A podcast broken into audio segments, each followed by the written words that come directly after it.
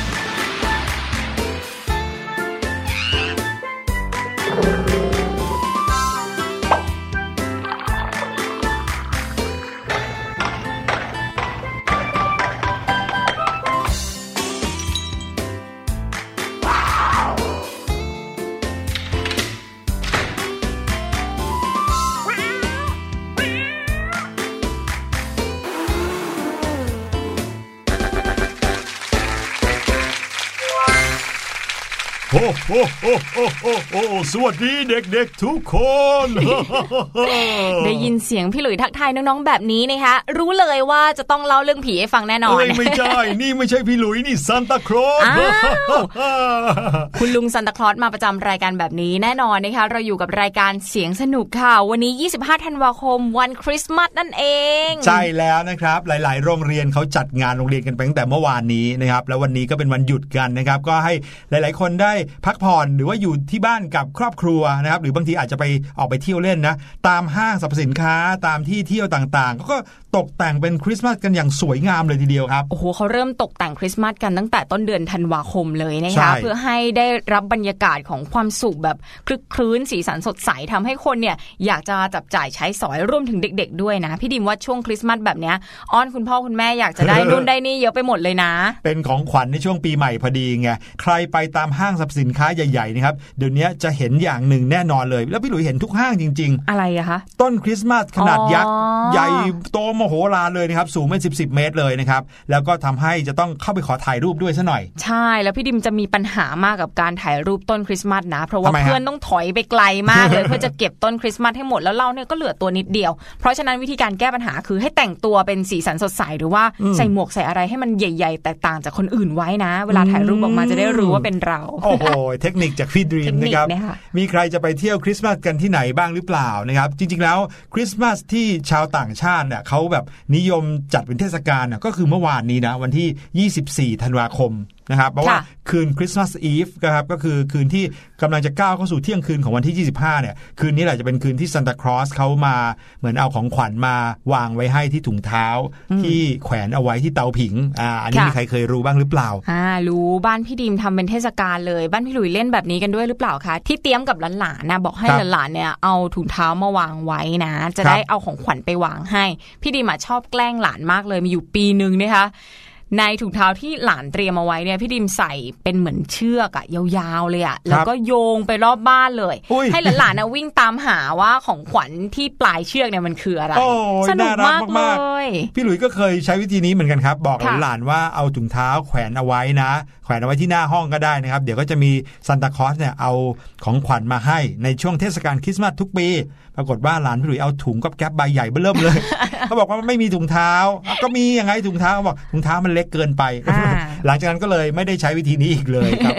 ก็เป็นหนึ่งกิจกรรมนะครับที่หลาย ๆ บ้านก็มักจะใช้นะครับตามเทศกาลกันไปแหละนะฮะแต่ว่าในประเทศไทยเนี่ยก็ไม่ได้เอ่อมีเทศกาลคริสต์มาสที่แบบ ต้องตรงเป๊ะเหมือนกันเหมือนอย่างประเทศในแถบตะวันตกเขาอะนะแต่ก็เป็นอีกหนึ่งเทศกาลที่มีแต่ความร่าเริงสดใสนะครับ ไม่ว่าจะไปที่ไหนเนี่ยเขาก็มักจะจัดบรรยากาศนะครับ มีไฟประดับนะไม่ว่าจะกลางวันกลางคืนค่ะสวยงามจริงอ่าแล้วก็เป็นเทศกาลที่เกิดในช่วงฤดูหนาวนะฤดูหนาวเนี่ยสำหรับคนไทยเนี่ยจะตื่นเต้นกันมาก ๆเลย เวลาที่มีแสงไฟสวยๆนะได้ออกไปถ่ายรูปได้ออกไปเก็บภาพบรรยากาศที่อืมเกี่ยวกับคริสต์มาสอะมันดูเหมือนกับเราไม่เหนื่อยอะพี่หลุยเราครับเดินกันได้ทั้งคืนเลยนะคะสู้ตายเลย ใช่แล้วละครับ นั่นก็คือสิ่งที่เราน่าจะได้เห็นกันในช่วงคริสต์มาสนะครับ จริง ๆ ไม่ใช่แค่วันนี้หรอกนะพี่หลุยส์เดาว่านะครับ อันนี้เผื่อว่าใครฟังย้อนหลังกันด้วยนะครับค่ะในช่วงเทศกาลนะครับ มันก็คือเริ่มตั้งแต่ธันวาคมเป็นต้นมาเลยจนถึงหลังปีใหม่โน่นเลยนะครับ หลังปีใหม่ก็ได้อีกบรรยากาศหนึ่งเป็นบรรยากาศของออขึ้นปีใหม่นะครับอาจจะพ้นจากเรื่องของการประดับประดาด้วยไฟคริสต์มาสนะครับออของห้อยสีสันต่างๆ อาจจะพ้นไปละแต่ว่าบรรยากาศของการเปิดสู่ปีใหม่สักราชใหม่แล้วหลาย ๆ คนก็ทำอะไรใหม่ ๆสิ่งหนึ่งที่พี่หลุยเห็นบ่อยๆเลยนะ คนที่มักจะทำกันในช่วงปีใหม่ก็คือใส่เสื้อผ้าใหม่ อืมนั่นน่ะสิเออพอใส่เสื้อผ้าใหม่จะรู้สึกเหมือนกับว่าโอ้โห เราก้าวสู่ปีใหม่แล้วเราคือคนใหม่ที่จะมีแต่สิ่งดีๆ เข้ามาในชีวิตอะไรอย่างเงี้ยนะครับ ก็จะทำให้เรามีความสุขมีความร่าเริงกันไปอีกทีหนึ่งอืมหรือว่าบางบ้านอย่างบ้านพี่ดิมแค่เก็บต้นคริสต์มาสออกนะคะแต่ว่าของประดับอย่างอื่นก็ เอาไว้ยาวถึงปีใหม่เลย อันนี้ครับก็เป็นอีกหนึ่งทริคเหมือนกันเอามาฝาก แต่ว่าวันนี้ช่วงท้ายรายการห้องเรียนสายชิวก็มีทริคที่เกี่ยวกับการซื้อของประดับบ้านปีใหม่มาฝากเหมือนกันอ่าหยุดเรียนกันซะหน่อยวันนี้อืมนิดหนึ่งนะคะแต่ว่าก่อนที่จะไปถึงช่วงสุดท้ายของรายการวันนี้ก็เหมือนเดิมค่ะ What's Going On ก็มีเรื่องราวจากรอบโลกมาฝากอีกเช่นเคย เราจะมาสร้างความตระหนักกับน้องๆในเรื่องของสภาพภูมิอากาศ รวมไปถึงภาวะโลกร้อนหรือว่าต้องเรียกว่าโลกไม่ร้อนสิ บางที่เนี่ยก็หนาวเย็นมาก บางที่ก็แห้งแล้คงรับมากนะคะซึ่งก็เป็นผลมาจากเรื่องของการเปลี่ยนแปลงสภาพภูมิอากาศ เดี๋ยวรอติดตามกันว่าจะมีข่าวสารเกิดขึ้นในประเทศไหนบ้างนะคะ ในช่วงหน้า ส่วนตอนนี้พักฟังเพลงกันก่อนค่ะ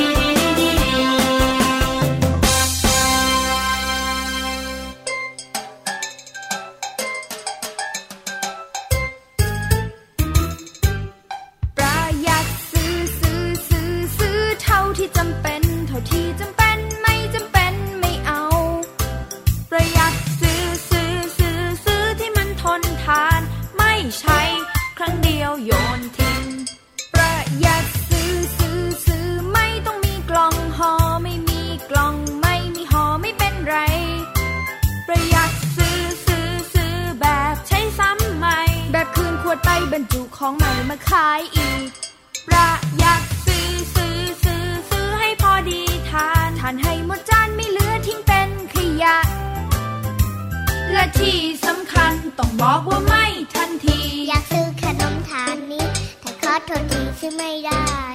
เพราะคุณใช้ถาดโฟมประหยัดซื้อซื้อซื้อประหยัดกันให้ขึ้นใจ ประหยัดเอาไว้ก่อนจะไม่มีให้ประหยัด ประหยัดซื้อซื้อซื้อประหยัดกันให้ขึ้นใจ ประหยัดเอาไว้ก่อนจะไม่มีให้ประหยัด ประหยัดซื้อประหยัดกันให้ขึ้นใจ ประหยัดเอาไว้ก่อนจะไม่มีให้ประหยัด going on?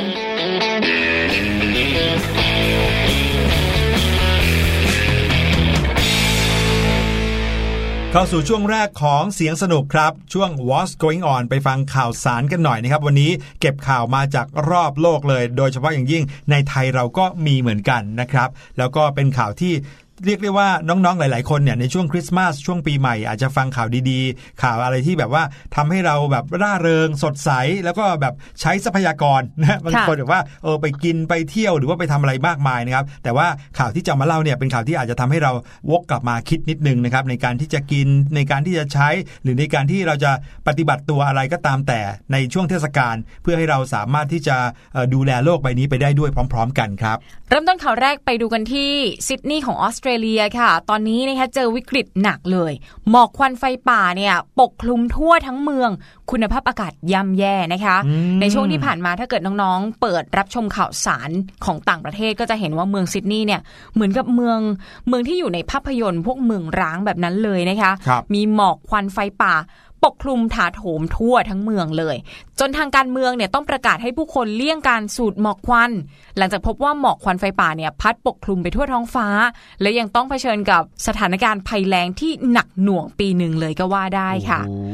โดยสำนักข่าวต่างประเทศนะคะรายงานว่าสภาพอากาศและบรรยากาศทั่วนครซิดนีย์เนี่ยตกอยู่ท่ามกลางกลุ่มหมอกควัน หลังจากเผชิญกับควันไฟป่าจากรัฐนิวเซาท์เวลส์ค่ะโดยนครซิดนีย์นะคะก็อยู่ห่างจากจุดที่เกิดไฟป่าแค่ 60 กิโลเมตรเท่านั้นเองครับขณะที่พื้นที่ชายหาดชายทะเลต่างๆ ก็พบกับเท่าฐานจากไฟป่าลอยเต็มไปหมดเลยโอ้เสียหายไปหมดเลยนะคะ ที่ท่องเที่ยวก็เที่ยวไม่ได้ แม้แต่การออกไปใช้ชีวิตประจำวันก็ทำไม่ได้ด้วยนะคะครับนักวิชาการเนี่ยเขามองว่าสถานการณ์ไฟป่าอาจจะเลวร้ายลงอีก เพราะว่าปัจจุบันทวีปออสเตรเลียเนี่ยเป็นฤดูร้อน อุณหภูมิเนี่ยไม่น้อยหน้าเมืองไทยเลยนะ สูงมากกว่า 40 องศาเซลเซียสค่ะ ใช่ เป็นการเลี้ยงคริสต์มาสเทศกาลคริสต์มาสกันในหน้าร้อนเลย โอ้โห ตรงข้ามกับประเทศอื่น ๆเลยนะคะครับขณะที่ไฟป่าในรัฐนิวเซาท์เวลส์เนี่ยก็ยังปะทุขึ้นกว่า 90 จุดอื้อหือนักผจญเพลิงเนี่ยพยายามจะควบคุมสถานการณ์ แต่ก็ทำได้แค่ครึ่งเดียวเท่านั้นร้อยละ50 เท่านั้นเองนะคะครับพี่ดิมดูข่าวมีอยู่ข่าวหนึ่งฝนตกลงมาช่วงที่กำลังเกิดไฟป่าปรากฏว่าโอ้โห นักผจญเพลิงดีใจกันมากถ่ายคลิปตื่นเต้นกันยกใหญ่เลย จะได้ไม่ต้องเหนื่อยดับไฟป่า แต่ปรากฏว่าฝนก็ตกนิดเดียวค่ะพี่หลุยแล้วก็หลัจากนั้นหายไปก็หายไปนะคะไฟป่าก็ปะทุขึ้นมาอีกค่ะนอกจากนี้นะก็ยังมีรายงานด้วยว่าประชาชนในบางพื้นที่ของรัฐนิวเซาท์เวลส์เนี่ยเขาต้องถูกจำกัดการใช้น้ำในรอบกว่า 10 ปี ก็คือต้องใช้น้ำให้น้อยลงอะ เพราะว่าตอนนี้นะคะเผชิญกับภัยแล้งเกือบทั้งรัฐเลย โดยผู้ที่อาศัยอยู่ในเขต Greater Sydney Blue Mountain แล้วก็ในเมืองอิลาวาราเขาถูกกำหนดให้สามารถใช้กระป๋องรดน้ำต้นไม้ได้ ตั้งแต่ 10 โมงเช้าถึง 4 โมงเย็นเท่านั้นค่ะ คือไม่ได้หมายความว่าให้ยืนรถตลอดเวลานะ หมายถึคงรับว่า เราว่างแค่ตอนไหนของ 10 โมงเช้าถึง 4 โมงเย็นเนี่ยถึงรดน้ำได้ แต่ถ้าเกิดเกินกว่านี้เนี่ยไม่สามารถใช้น้ำมารดน้ำต้นไม้ได้นะคะครับนอกจากนี้ยังถูกสั่งห้าม ไม่ให้ใช้สายยางแล้วก็สปริงเกิลเด็ดขาด หรือถ้าบางบ้านที่เขามีสระว่ายน้ำอะถ้าเกิดว่าอยากจะเปลี่ยนน้ำในสระพอดี เพราะว่าโอ้โหเท่าฐานมันตกลงมาใส่สระน้ำเยอะเหลือเกิน ก็เปลี่ยนไม่ได้นะ ไม่ใช่คิดจะเปลี่ยนก็เปลี่ยนได้ เพราะว่าเจ้าของบ้านเนี่ยต้องไปขออนุญาตจากทางการก่อนอืมถ้าทางการไม่อนุญาตก็ไม่ต้องเปลี่ยนสระน้ำนะคะเลิกเล่นน้ำไปก่อนเลยช่วงนี้นะคะอืมเพราะช่วงนี้แล้งอะเนอะการใช้น้ำก็มีความจำเป็นมากเพราะฉะนั้นเนี่ยจะมาใช้ฟุ่มเฟือยไม่ได้เลย ค่ะ น้ำเนี่ยเขาก็น่าจะเอาไปใช้ในการดับไฟมากกว่าเนอะครับถ้าเกิดจะเอามาใช้แบบสิ้นเปลืองเนี่ยก็คงจะไม่ส่งผลดีเท่าไหร่นักนะคะ ขณะที่คุณภาพทางอากาศหรือว่า AQI ก็ค่อนข้างเลวร้ายค่ะหลายพื้นที่กลุ่มควันไฟเนี่ยส่งผลกระทบต่อสุขภาพอย่างรุนแรง ทางการก็รณรงค์ให้ประชาชนเนี่ยอยู่แต่ภายในบ้าน ปิดหน้าต่างให้มิดชิด ถ้าไม่จำเป็นก็ควรที่จะงดทำกิจกรรมในที่โล่งแจ้งไปเลยโอ้โหยโอ้โหนึกถึงพวกนักเรียนนึกถึงพวกคนทำงานน่ะ เขาจะทำยังไงก็ใช่ไม่น้องรู้ๆจะเดินไปโรงเรียนกันยังไง พี่หลุยว่าน่าจะต้องมีการประกาศหยุดเรียนเนาะมอันนี้คือสถานการณ์ที่เกิดขึ้นในช่วงนี้ในต่างประเทศนะครับ ในขณะที่เราเนี่ยอยู่บ้านก็โอ้มีลมหนาวเย็นมานะ ซึ่งก็ไม่หนาวมากด้วยพัดสบายๆให้พอวิ่งเล่นสนุกสนุกๆแต่ว่าในหลาย ๆ ที่ทั่วโลกก็กำลังเจอเหตุการณ์ที่ไม่ค่อยดีนักนะครับข้ามมาที่ประเทศกรีนแลนด์บ้างครับ มีข่าวรายงานว่าน้ำแข็งในประเทศกรีนแลนด์นั้น ละลายเร็วกว่ายุค 90 ก็คือเมื่อประมาณสัก 10-20 ปีที่แล้วเนี่ยละลายเร็วกว่ากันถึง 7 เท่า แถมเมืองริมทะเลเนี่ยอาจจะโดนธรรมชาติเล่นงานสนักหน่วงเลยก็เป็นไปได้นะครับ ซึ่งเป็นข้อมูลจากคณะทำงานระหว่างรัฐบาล ด้านการเปลี่ยนแปลงสภาพภูมิอากาศขององค์การสหประชาชาติครับ เขาให้ข้อมูลว่าน้ำแข็งจากเกาะกรีนแลนด์ไม่ใช่น้ำแข็งที่อยู่ในแก้วนะไปไปถึงเกาะน้ำแข็งภูเขาน้ำแข็งเนี่ยที่อยู่ในเกาะกรีนแลนด์ประเทศเดนมาร์กที่ตั้งอยู่ใกล้ขั้วโลกเหนือทุกวันนี้ละลายเร็วมาก แล้วก็ละลายเร็วมากกว่าเมื่อปีสัก 1990 ถึง 7 เท่านะครับกรีนแลนด์นั้นสูญเสียน้ำแข็งไปถึง 3.8 ล้านล้านตันครับ นึกดูแล้วก็ประมาณ 3,000 กว่าล้านล้านกิโลกรัม นึกไม่ออกเลยว่าเยอะหรือมากขนาดไหนนะอืมตั้งแต่ปี 2535 ที่สูญเสียมาเรื่อยๆ ประมาณเกือบ 30 ปีนี้นะครับและอัตราน้ำแข็งละลายก็เพิ่มขึ้นจาก 33,000 ล้านตันต่อปี ในทศวรรษที่ 1990 นะครับจนทุกวันนี้นะครับเป็นอัตราการละลายของน้ำแข็งเนี่ยเพิ่มขึ้นเป็น 254,000 ล้านตันต่อปีครับเพิ่มขึ้นมาก็ประมาณ 7 เท่าอย่างที่บอก เมื่อศตวรรษ 2000 ที่ผ่านมาก็มี การเอ่อละลายที่เร็วมากขึ้นเยอะแล้วนะครับซึ่งก็แน่นอนว่าทำให้ระดับน้ำทะเลเพิ่มขึ้นด้วย นึกภาพนะครับว่าภูเขาน้ำแข็งที่ใหญ่โตขนาดนั้น แล้วก็มีขนาดใหญ่เป็นล้านล้านๆตันเนี่ยเวลาเขาละลาย แน่นอนเขาไม่ได้เลอะเหยหายไปเนาะค่ะละลายจะละลายไปไหนก็ละลายตกไปที่ทะเลนะครับแล้วระดับน้ำทะเลก็เลยเพิ่มสูงขึ้นค่ะทางองค์กรนี้เขาก็บอกว่าระดับน้ำทะเลในปี 2643 หรือในอีก 81 ปีข้างหน้า จะสูงขึ้นถึง 67เซนติเมตรครับ อุ้ยนี่ไม่ใช่เรื่องเล็กๆ เลยนะ ใช่ หรือว่าสูงกว่าที่คาดการไว้ถึง 7 เซนติเมตรนะครับค่ะแล้วก็จะทำให้คน 400 ล้านคนเสี่ยงกับการเจอภัยน้ำท่วมทุกปี โอ้ ฟังแล้วรู้สึกว่า น่าเป็นห่วงจริง ๆ นะครับ ระดับน้ำทะเลที่สูงขึ้นนี้นะครับยังจะทำให้คนทั้งโลกที่อาศัยอยู่ใกล้ทะเล ต้องเจอกับการโดนคลื่นกัดเซาะอย่างหนัก แล้วอาจจะเกิดภัยพิบัติทางธรรมชาติที่รุนแรงมากขึ้นกว่าเดิมด้วยนะครับ ซึ่งเรื่องนี้คุณแอนดรูว์เชฟเฟิร์ดนักวิชาการด้านการสังเกตการณ์การเปลี่ยนแปลงของโลก จากมหาวิทยาลัยลีดส์ในสหราชอาณาจักร เขาก็ได้ร่วมทำการศึกษาในครั้งนี้ด้วยนะครับเขาบอกว่าสิ่งที่คนริมทะเลจะเจอก็คือ ไม่ใช่แค่ผลกระทบเล็ก ๆ เท่านั้น แต่อาจจะเจอภัยที่รุนแรง ซึ่งบางเหตุการณ์เนี่ย เกิดขึ้นไปแล้วด้วย โอ้โห ฟังแล้วน่าตกใจจังเลย น่าห่วงมาก ๆ เลยนะครับอพี่ดิมว่าช่วง1นถึงสปีที่ผ่านมาค่ะ พี่หลุยภัยธรรมชาติเนี่ย มันดูรุนแรงมากกว่าเมื่อหลายสิบปีก่อนนะคะ เกิดบ่อยขึ้นด้เกิวยดบ่อยขึ้น เกิดถี่ขึ้น แล้วก็เหมือนกับบางพื้นที่เนี่ยเจอซ้ำเจอซ้อนเรื่อย ๆ เลย อย่างญี่ปุ่นครับก็น่าเป็นห่วงเหมือนกัน ยิ่งคิดอนะย่างนี้ก็ยิ่งรู้สึกว่าประเทศไทยเราโชคดีจริง ๆ นะครับที่เกิดภัยธรรมชาติ ภัยพิบัติต่างๆ น้อยกว่าหลาย ๆ ประเทศมากเลย อืมแต่ก็อย่าลืมนะ มันก็มีปรากฏการณ์ที่น่าห่วงเหมือนกันอืมแต่ว่าเดี๋ยวเราติดตามในข่าวสุดท้ายนะคะ ส่วนอีกข่าวหนึ่งเกิดขึ้นที่นิวซีแลนด์ค่ะ อันนี้ไม่ใช่เกี่ยวกับน้ำและเป็นเรื่องของภูเขาไฟนะคะ แต่ก็เกี่ยวกับน้ำเหมือนกันเพราะว่าเป็นอืมภูเขาไฟที่ตั้งอยู่บนเกาะ ภูเขาไฟลูกดังกล่าวเนี่ยชื่อว่าภูเขาไฟเกาะไว้นะคะหรือว่าไว้ไอแลนด์ มันเกิดปะทุขึ้นอย่างกระทันหันค่ะ ขณะที่นักท่องเที่ยวนับร้อยชีวิตนะคะกำลังอยู่บนเกาะอืมล่าสุดทางการยืนยันว่ามีผู้เสียชีวิต กว่า 10 ศพแล้ว แล้วก็คาดว่ายอดผู้เสียชีวิตจะเพิ่มขึ้นอีกนะคะครับสำนักข่าวต่างประเทศรายงานว่าภูเขาไฟบนเกาะไว้ อยู่ทางตอนเหนือของนิวซีแลนด์ค่ะ เกิดปะทุขึ้นกระทันหันเลยทำให้มีผู้เสียชีวิตอย่างน้อย 10 ศพ เนื่องจากเกาะดังกล่าวเนี่ยเขาเปิดเป็นสถานที่ท่องเที่ยว แต่ว่าอยู่ๆเนี่ยภูเขาไฟก็เกิดปะทุขึ้นแบบไม่มีสัญญาณเตือนเลยนะคะทำให้เจ้าหน้าที่เนี่ยก็ไม่ได้ทราบมาก่อน ไม่สามารถอพยพนักท่องเที่ยวหรือว่าเตือนนักท่องเที่ยวได้ทันค่ะ ปกติเวลาเหตุการณ์ภัยพิบัติธรรมชาติจะเกิดขึ้นเนี่ยเขาจะต้องมีสัญญาณบางอย่างเกิดขึ้นทางธรรมชาติเนาะแล้วก็ทำให้คนที่เขาเป็นเจ้าหน้าที่ คนที่เขาทำงานด้านนี้อยู่เขาสามารถที่จะรับรู้ได้ล่วงหน้า แล้วก็เตือนประชาชนได้ล่วงหน้าใช่แต่ปรากฏว่าเหตุการณ์นี้โอ้โห เกิดขึ้นอย่างปัจจุบันทันด่วนจริงกระทันหันเลยนะคะ ตามรายงานระบุว่าภูเขาไฟบนเกาะไวท์เนี่ยตั้งอยู่กลางอ่าวเพลนตี้ห่างจากนครโอกแลนด์ไปทางตะวันออกประมาณ 200 กิโลเมตรค่ะเกิดปะทุกระทันหันนะคะ ถ้าดูจากภาพในอินเทอร์เน็ตนะจะเห็นว่าเถ้าถ่านเนี่ย พุ่งขึ้นสู่ท้องฟ้าสูงนับหมื่นฟุตเลยโอ้โหขณะที่ช่วงเวลาที่เกิดเหตุก็มีนักท่องเที่ยวทั้งชาวนิวซีแลนด์แล้วก็ชาวต่างชาติอยู่บนเกาะด้วยนะคะ มีการถ่ายคลิปวิดีโอติดด้วยนะคะพี่หลุยว่าเป็นคนเนี่ยกำลังเดินอยู่ตรงปากปล่องภูเขาไฟครับช่วงไม่กี่นาทีก่อนที่จะเกิดภูเขาไฟปะทุด้วย เขาก็เลยเดากันว่าโอ้โห คนนั้นเนี่ยไม่น่าจะรอดแล้วอะนะคะครับล่าสุดทางการนิวซีแลนด์ก็ยืนยันตัวเลขผู้เสียชีวิตกว่า 10ศพจากเหตุการณ์นี้ โดยเจ้าหน้าที่กู้ภัยก็ได้เข้าไปช่วยเหลือนักท่องเที่ยวและผู้ประสบภัยออกจากเกาะอย่างเร่งด่วนครับเบื้องต้นก็พบผู้บาดเจ็บอีกจำนวนมาก ก็มีแผลพลุพลองจากการถูกความร้อนลวกผิวหนัง แล้วก็มีรายงานผู้สูญหายด้วยนะคะโอ้โห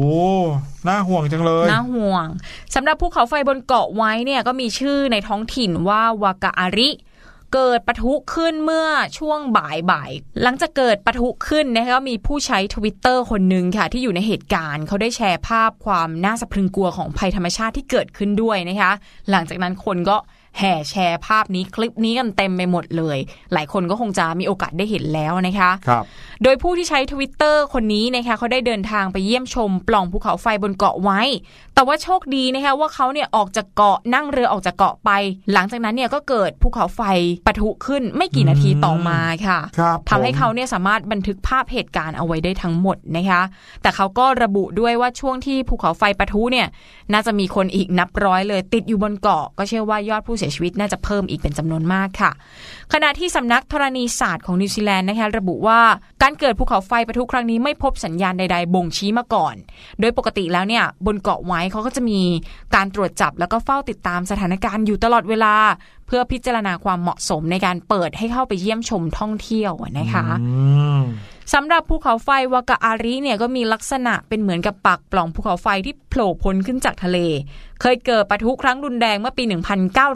1914 ครั้งนั้นเนี่ยมีผู้เสียชีวิต 12 คนนะคะแล้วก็ยังปล่อยพลังงานออกมาเรื่อยๆ เมื่อเดือนเมษายนปี 2016 ภูเขาไฟลูกนี้ก็เคยปะทุในช่วงระยะเวลาสั้น ๆ ค่ะ โอ้โห พี่ดีมลองนึกภาพสิครับว่าเราอยู่ในประเทศที่มีภูเขาไฟเยอะแยะ แล้วภูเขาไฟเหล่านั้นก็ยังไม่ดับด้วยอื้อหือจะอยู่ด้วยความกังวลเลยนะ กลัวเลยนะว่า ไม่รู้ะเมื่อไหร่เนาะอืมและแถมยังเปิดเป็นที่ท่องเที่ยวอีกต่างหากนะครับ นั่นก็เลยเป็นเรียกไว้ว่าเป็นอีกสิ่งหนึ่งนะครับที่ประเทศไทยเราโชคดีอะอืค่ะมโชคดีกว่าประเทศเหล่านี้นะครับ แต่ว่ายังไงก็ตามแต่ประเทศไทยของเราก็ยังคงมีภัยธรรมชาติที่น่าเป็นห่วงเหมือนกันนะครับ เพราะว่าอยู่ดีๆ ก็เกิดเหตุการณ์ที่ไม่เคยเกิดขึ้นมาก่อนนะครับ ก็คือ น้ำโขงก็คือน้ำในแม่น้ำโขงนะครับ แห้งเหลือแค่เมตรเดียวนะครับแล้วก็ในขณะที่น้ำโขงแห้งไปขนาดนี้เนี่ยก็ปรากฏว่ามีสิ่งที่เป็นเอ่อซึ่งปกติเนี่ยจะโผล่ขึ้นมาเฉพาะแค่เดือนมีนาคมเมษายนก็คือรอยพระพุทธบาท 2,000 ปีนะครับปรากฏว่ามาโผล่ชัดเอาช่วงนี้เฉยเลย โอ้โห แปลว่าน้ำโขงเนี่ยแห้งไปเยอะมากเลยใช่ไหมคะ ครับผมผู้สื่อข่าวเขารายงานนะครับว่าที่จังหวัดนครพนมในช่วงเนี้ยภัยแรงมาก แล้วก็ยังส่งผลกระทบต่อเนื่องทำให้ระดับน้ำโขงนั้นมีปริมาณต่ำสุดในรอบหลายปีนะครับแล้วก็ล่าสุดอยู่ที่ระดับประมาณแค่ 1 เมตรเท่านั้น ซึ่งถือว่าต่ำสุดในรอบกว่า 50 ปีที่ผ่านมา เนื่องจากว่ามีการเก็บกักน้ำของเขื่อนประเทศจีน บวกกับปีนี้นะครับปริมาณฝนก็ต่ำกว่าทุกปีที่ผ่านมาด้วย ก็เลยทำให้ปริมาณน้ำในแม่น้ำโขงนั้น ลดลงอย่างรวดเร็วครับ แล้วก็มีระดับต่ำกว่าปีที่ผ่านมาถึง 2-3 เท่าเลยทีเดียว จากปกตินะครับในช่วงเดือนธันวาคมปีเดียวกันนี้ ระดับน้ำโขงจะอยู่ที่ประมาณ 6-7 เมตร แต่ปีนี้ครับลงมาแค่ 1 เมตรนิด ๆ เท่านั้นเองครับ เรียกได้ว่าคนถ้าเกิดลงไปเดินเนี่ยก็อาจจะไม่จมอย่างนั้นเลยใช่ไหมคะพี่หลุยใช่หครับนึ่งเมตรเองอะแล้วก็อย่างที่บอกครับนอกจากนี้ยังมีปรากฏการณ์ธรรมชาติอันหนึงเกิดขึ้น ซึ่งไม่เคยเกิดขึ้นมาก่อนเลย ก็คือน้ำโขงนั้นกลายเป็นสีครามคล้ายกับทะเล บวกกับเกิดสันดอนทรายเป็นพื้นที่กว้างหลายจุด สันดอนทรายก็คือ สันของทรายหรือว่าพื้นที่เป็นทรายนะครับที่โผล่ขึ้นมากลางแม่น้ำเพราะว่าระดับน้ำลดต่ำลงมากนั่นเองนะครับเกิดเป็นพื้นที่กว้างหลายจุด เริ่มส่งผลกระทบต่อชาวบ้านในพื้นที่ เริ่มขาดแคลนน้ำในการอุปโภคบริโภคทำให้ลำน้ำสาขาสายหลักนั้น มีปริมาณน้อยกว่าทุกปีแล้วเขาก็คาดกันว่าในช่วงฤดูแล้งปีนี้นะครับมีความเสี่ยงที่จะเกิดผลกระทบแล้งวิกฤตเลยทีเดียว นี่คือฤดูหนาวนะค่ะแต่ฤดูแล้งจะเกิดขึ้นประมาณสักช่วงมีนาเมษาซึ่งปกติแล้วเนี่ยก็จะต่ำขนาดเนี้ยนะครับต่ำขนาดที่ปัจจุบันเนี้ยเป็นอยู่ แต่ว่าอยู่ดีๆ ระดับน้ำที่ต่ำขนาดเนี้ยมาเกิดเอาซะเดือนนี้แล้วก็เลยคิดว่าพอถึงมีนาเมษาจะยิ่งต่ำลงไปมากกว่าเดิมอีกนะครับกระแสน้ำก็จะนิ่งไม่ไหลเชี่ยวตามธรรมชาติ จนเกิดการตกตะกอนเปลี่ยนสี กระทบต่อระบบนิเวศของแม่น้ำโขงในบริเวณนั้นด้วย แต่ขณะเดียวกันนะคะบริเวณหน้าวัดบ้านเวิร์นพระบาทค่ะอยู่ในตำบลเวิร์นพระบาทอำเภอท่าอุเทนนะคะถือว่าเป็นอีกจุดสำคัญที่พบเห็นความเปลี่ยนแปลงของระดับน้ำโขงลดลงอย่างรวดเร็วค่ะ ลดลงอย่างรวดเร็วถึงขนาดที่ว่าพบเห็นโขดหินโผล่ขึ้นเหนือน้ำชัดเจนหลายจุด รวมไปถึงสถานที่ศักดิ์สิทธิ์ใต้น้ำโขงอย่างรอยพระพุทธบาทศักดิ์สิทธิ์กลางน้ำโขง อายุราว 2,000 ปีนะคะที่จะรึกบนโขดหินกลางน้ำโขง แล้วก็เป็นสถานที่ศักดิ์สิทธิ์ที่ถูกบันทึกไว้ในหนังสือใบลานตำนานพระอุรังคธาตุ สมัยสร้างพระธาตุพนมรุ่นแรกหรือกว่า 2,500 ปีมาแล้วนะคะที่ครับระบุว่าครั้งสมเด็จพระสัมมาสัมพุทธเจ้าหลังตรัสรู้เดินทางมาเผยแพร่พระธรรมในชมพูทวีปลุ่มน้ำโขง ล่องมาตามลำแม่น้ำโขง ได้มีเหล่าพญานาคใต้เมืองบาดาล และพญาปลาปากคำที่เลื่อมใสในพระพุทธศาสนา ได้แปลงลายนิมนต์พระองค์ลงไปแสดงธรรมใต้บาดาลและก่อนที่พระองค์จะเสด็จขึ้นมาโลกมนุษย์เหล่าพญานาคและพญาปลาปากคำได้ร้องขอพระพุทธเจ้า ประทับรอยพระบาทไว้บนโขดหินแห่งนี้ เป็นสิ่งศักดิ์สิทธิ์แทนพระองค์ไหว้กราบบูชา จึงได้ปรากฏเห็นถึงปัจจุบันค่ะอืมอันนี้คือตำนานเนาะใช่แล้วแหละค่ะ โดยปัจจุบันเนี่ยโขดหินรอยพระพุทธบาทศักดิ์สิทธิ์เนี่ยก็สามารถมองเห็นทำให้คนเนี่ยก็เข้าไปกราบไหว้ขอพรได้นะคะ ซึ่งปกติเนี่ยจะปรากฏให้เห็นในช่วงเดือนมีนาคมถึงเดือนเมษายนเท่านั้นค่ะ ก็ถือว่าปีนี้โผล่เหนือน้ำเร็วกว่าทุกปีเนื่องจากความแล้งในน้ำโขงนั่นเองค่ะ ครับแถมขึ้นมาเห็นกันอย่างชัดเจนเลย เห็นไปถึงฐานของโขดหินเลย เรียกได้ว่าต่ำลงไปมากกว่าที่ปกติ จะได้เห็นกันในเดือนมีนาเมษาอีกต่างหากนะครับก็เลยแน่นอนครับในอีกแง่มุมหนึ่งก็มีประชาชนมีนักท่องเที่ยว ทยอยกันเดินทางไปกราบไหว้ขอพร ตามประเพณีและความเชื่อนะครับรวมไปถึงไปถ่ายภาพเป็นที่ระลึกเอาไว้ด้วยค่ะโดยทางวัดบ้านเวิร์นพระบาท ที่ตำบลเวิร์นพระบาทท่าอุเทนนี้นะครับก็ร่วมกับเทศบาลตำบลเวิร์นพระบาท และก็ชุมชน ร่วมกันจัดสร้างสะพานเชื่อมไปยังโขดหินที่โผล่กลางน้ำขึ้นมา ให้ประชาชนหรือว่านักท่องเที่ยว ได้ไปกราบไหว้กันด้วย ไปชื่นชมความใกล้ชิด แล้วก็จะมีการจัดงานท่องเที่ยวส่งน้ำในช่วงฤดูแล้ง ประเพณีสงการเดือนเมษายนของทุกปีครับซึ่งปรากฏการณ์น้ำโขงแห้งเร็วผิดธรรมชาตินี้ ก็ถือว่าเป็นตัวชี้วัดทางธรรมชาติอันหนึงนะครับที่บ่งชี้ว่า ปีเนี้ยมีความเสี่ยงที่จะเกิดภัยแล้งรุนแรงมากกว่าทุกปี โอ้โห นี่จากข่าวสารนี้นะทำให้เราพยากรณ์ได้เลยว่าปีหน้าเนี่ยก็ห่วงเรื่องการใช้น้ำไว้ได้เลยนะคะเพราะว่าครับอาจจะแล้งมากกว่าทุกปีด้วยนะคะ นี่ก็เป็นข่าวสารที่เกี่ยวกับภัยธรรมชาติที่เกิดขึ้นรอบโลกรวมถึงในประเทศไทยที่พี่หลุยกับพี่ดีมนำมาฝากกันในช่วงแรกของรายการนะคะ ส่วนช่วงหน้านะคะช่วงที่ 2 ของรายการดูหรือไม่วันนี้พี่ลูกเจี๊ยบจะมีอะไรมาฝากเดี๋ยวรอติดตามกัน ส่วนตอนนี้พักฟังเพลงกันก่อนค่ะ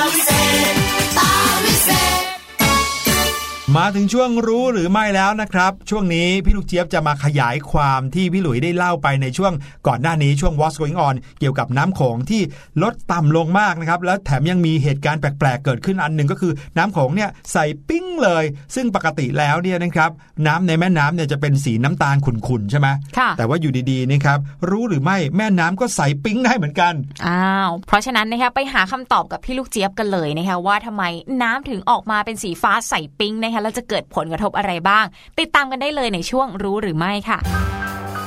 รู้หรือไม่กับพี่ลูกเจี๊ยบ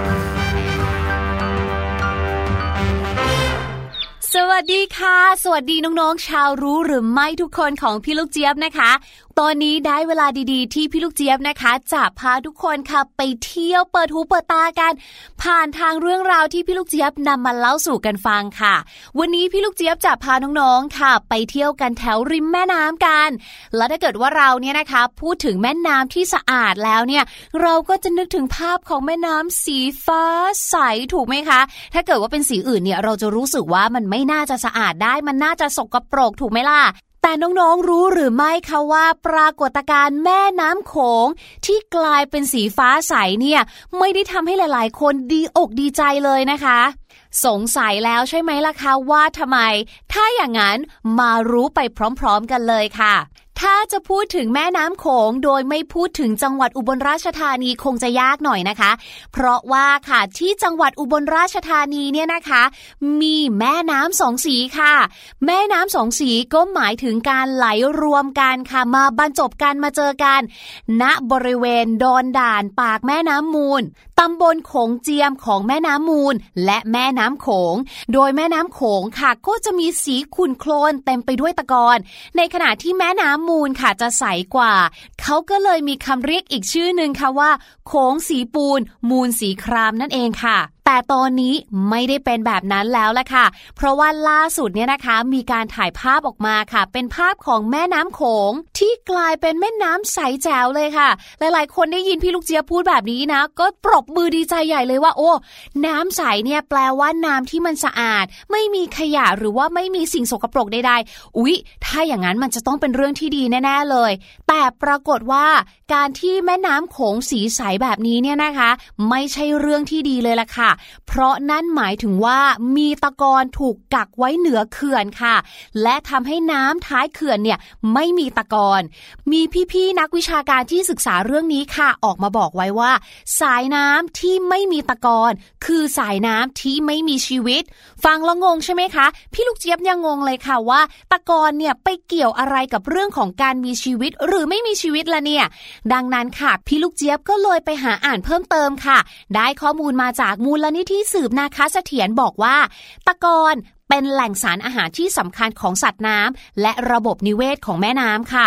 ดังนั้นการสูญเสียตะกอนในแม่น้ำเนี่ยแน่นอนก็จะต้องส่งผลกระทบโดยตรง ต่อความอุดมสมบูรณ์ของแม่น้ำ นอกจากนั้นค่ะ ตะกอนแม่น้ำเนี่ยนะคะ ก็จะคอยเติมผืนดินให้กับแผ่นดินเกิดใหม่ที่บริเวณปากแม่น้ำด้วย ซึ่งถ้าเกิดว่าไม่มีตะกอนแม่น้ำแล้วแล้วก็ เมื่อระดับน้ำทะเลสูงขึ้น ก็จะเกิดการกัดเซาะทำให้ริมตลิ่ง แล้วก็ดินดอนสามเหลี่ยมปากแม่น้ำเนี่ยหายไปในที่สุดค่ะ และสำหรับปรากฏการณ์น้ำโขงเปลี่ยนสีเนี่ยนะคะ บรรดานักวิชาการเขาก็มีชื่อเรียกด้วยนะคะ เขาเรียกว่า hungry water effect ค่ะ หรือปรากฏการณ์น้ำหิวนั่นเองค่ะ ซึ่งแม้ว่าดูภายนอกดูเผินๆแล้วเนี่ยจะสวยงาม แต่จริงๆแล้วมันคือสัญญาณอันตรายที่บอกกับเรานะคะว่า อาจจะหรือกำลังจะเกิดภัยแล้งขาดน้ำขั้นวิกฤตเลยแหละค่ะ เนื่องจากระดับของแม่น้ำโขงค่ะ ที่เป็นสีฟ้าครามที่เราเห็นเนี่ยเขามีปริมาณต่ำหรือปริมาณน้อยค่ะทำให้น้ำเนี่ยนิ่ง จนเกิดการตกตะกอนใสนั่นเอง บวกกับการทำปฏิกิริยาระหว่างหินทรายค่ะทำให้เราเนี่ยมองเห็นสีของเขาเนี่ยนะคะ เป็นสีฟ้าครามนั่นเองเป็นอีกหนึ่งปรากฏการณ์ที่น่ากลัวแล้วก็ต้องเฝ้าระวังกันให้มากเลยนะคะ เมื่อพูดถึงเรื่องของสีแม่น้ำลำคลองแล้วเนี่ย นอกจากสีที่เราจะเห็นกันอยู่ทั่วไปแล้วนะคะ ก็ยังมีสีอย่างเช่นสีแดงด้วยนะคะ พี่ลูกเจี๊ยบจำได้ว่าเคยอ่านมาเกี่ยวกับแม่น้ำแดงค่ะ แม่น้ำสีแดงที่อยู่ที่ประเทศสเปนนะคะ โดยแม่น้ำสีแดงอันเนี้ยมันเกิดจากว่าเมื่อสมัยก่อนนู้นค่ะ พื้นที่ในบริเวณนั้นเนี่ยเคยเป็นเหมืองมาก่อน แล้วก็ถูกใช้ในการสกัดแร่ทองแดง เงินทอง หรือว่าแบบแร่ธาตุอื่น ๆ อะไรอย่างเงี้ยค่ะ ก็เลยเป็นสาเหตุให้แม่น้ำตรงนั้นเนี่ยเป็นสีแดงเข้ม น้ำในแม่น้ำตรงนั้นเนี่ยนะคะ จะมีความเป็นกรดสูงมากเลย แล้วก็เต็มไปด้วยโลหะหนักพวกธาตุเหล็กต่างๆ ค่ะ แล้วก็มีสีแดงแดงแบบแดงจริง ๆ เลยนะคะน่ากลัวมากๆเลยแหละค่ะ และทั้งหมดนี้นะคะก็คือเรื่องราวที่พี่ลูกเจี๊ยบนำมาฝากการขาดในช่วงของรู้หรือไม่ ตอนนี้ขอส่งต่อให้พี่หลุยแล้วก็พี่ดรีมค่ะ ส่วนพี่ลูกเจี๊ยบจะกลับมาพบกับน้องๆทุกคนอย่างแน่นอนในวันพรุ่งนี้ค่ะ วันนี้บายบายไปก่อนแล้ว สวัสดีค่ะ รู้หรือไม่กับพี่ลูกเจี๊ยบ ขอบคุณพี่ลูกเจี๊ยบมาก ๆ เลยนะครับสำหรับข้อมูลเจาะลึกขนาดนี้นะครับ เอาเป็นว่าตอนนี้เนี่ยสถานการณ์ธรรมชาติในบ้านเราเนี่ยก็เป็นสัญญาณที่บ่งบอกแล้วละครับ ว่าอาจจะมีอะไรผิดปกติเกิดขึ้นทำให้เราทุกคนเนี่ยจะต้องหันมาดูแลรักษาธรรมชาติกันให้มากยิ่งขึ้น อะไรที่จะทำให้เกิดขยะให้เราทำน้อยลง แล้วก็อะไรที่จะทำให้เราช่วยรักษาธรรมชาติ อย่างแหล่งน้ำต้นไม้แม่น้ำลำธารหรืออะไรก็ได้นะครับ ที่เป็นธรรมชาติ เราก็รักษาเขาไว้นะครับ แล้วก็พยายามดูแลเขาให้เหมือนกับดูแลอะไรในบ้านตัวเองอะนี่ก็เป็นเรื่องที่พี่ลูกเจี๊ยบนำมาฝากกันเนี่ยขยายต่อเนื่องมาจากช่วงแรกของรายการ จนถึงช่วงที่2ของรายการเลยเรื่องของทรัพยากรธรรมชาตินะคะ ส่วนช่วงหน้าค่ะ มาเข้าบรรยากาศคริสต์มาสกันบ้างนะคะ กับห้องเรียนสายชิลวันนี้นะพาออกนอกห้องเรียนนิดหนึ่งนะคะไปดู เคล็ดลับการตกแต่งบ้านรับเทศกาลคริสต์มาสและปีใหม่กันค่ะ